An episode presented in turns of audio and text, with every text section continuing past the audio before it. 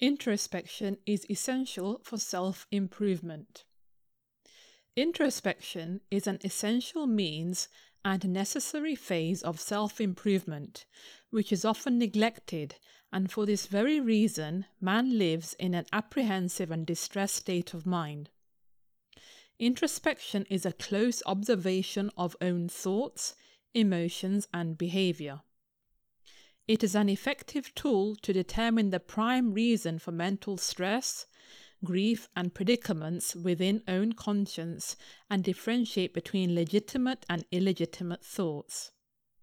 It is an art to examine and ruminate over own thoughts methodically. Any disease or pain can invade the physical body. Mental disorders like envy, jealousy, anger, stress, depression, etc., can also permeate the mind. Identifying the nature and cause of physical ailments through evaluation of patients' history, examining and reviewing laboratory data derived from various clinical tests, is always the priority of medical experts before starting the patient's treatment. Determining the cause of the disease is the initial stage of starting the treatment. Likewise, appropriate diagnosis of mental disorders is quite necessary for their proper treatment, which can be better carried out by introspection.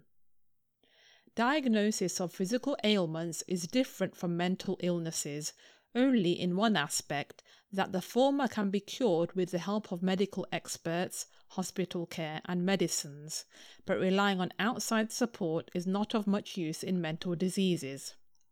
A psychiatrist can offer advice only about the course of treatment, but the patient has to work on his own for recovery to come out of mental disturbances. A patient has to become his own physician and perform self evaluation or introspection to its full extent.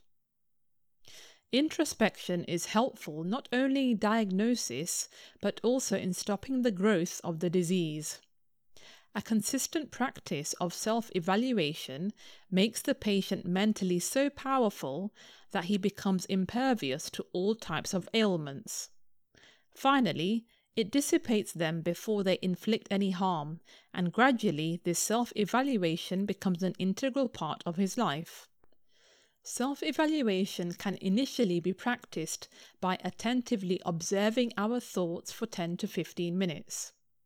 Continuously observe whatever thoughts arise within one's mind without disturbing or putting any effort to pacify them. Consistently watch them, once the mind's inclination and its prevailing movements are acknowledged by consistent practice, they can be dealt with accordingly. Introspection provides the strength which makes the man face the challenges with steadfast determination.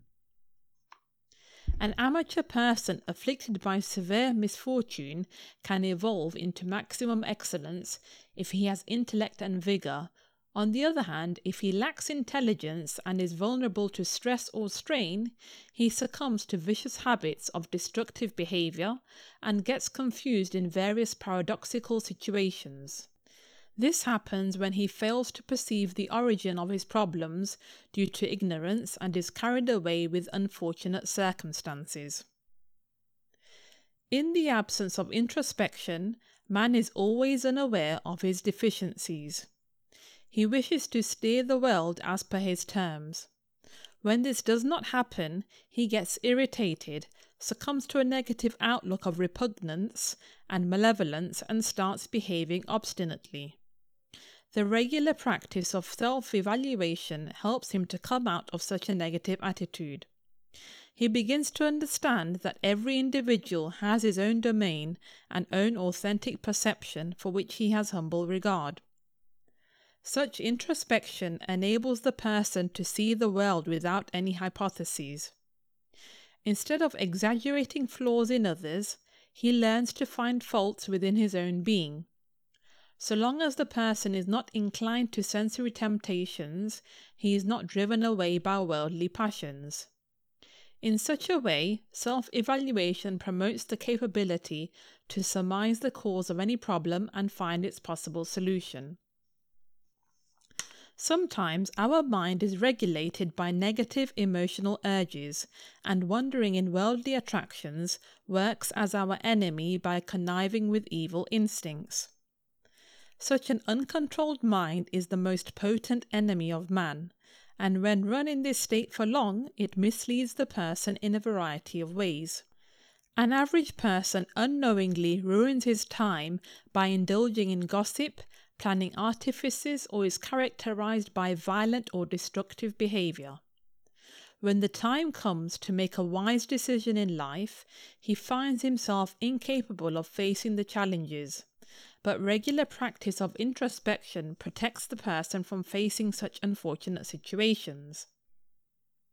With the consistent practice of self evaluation, a man becomes vigilantly attentive to the harms of his evil habits and the merits of wise habits. In this way, a creative transformation starts taking shape within himself. Self improvement begins in three stages. Initially, virtuous thoughts begin shaping in conscience, then rises the intensity to arrive at a decision and then the process of improvement starts taking shape. The practice of self evaluation enlightens our prudence and intellect, makes us alert, and saves us from committing vicious acts. Diary writing can prove a very appropriate medium for practicing self evaluation. Draw two columns in it and note down legitimate uses of time in one column and keep a record of illegitimate uses of time in the other. The findings of such separation will gradually reveal where we are killing our time and help us find out the means to overcome those flaws.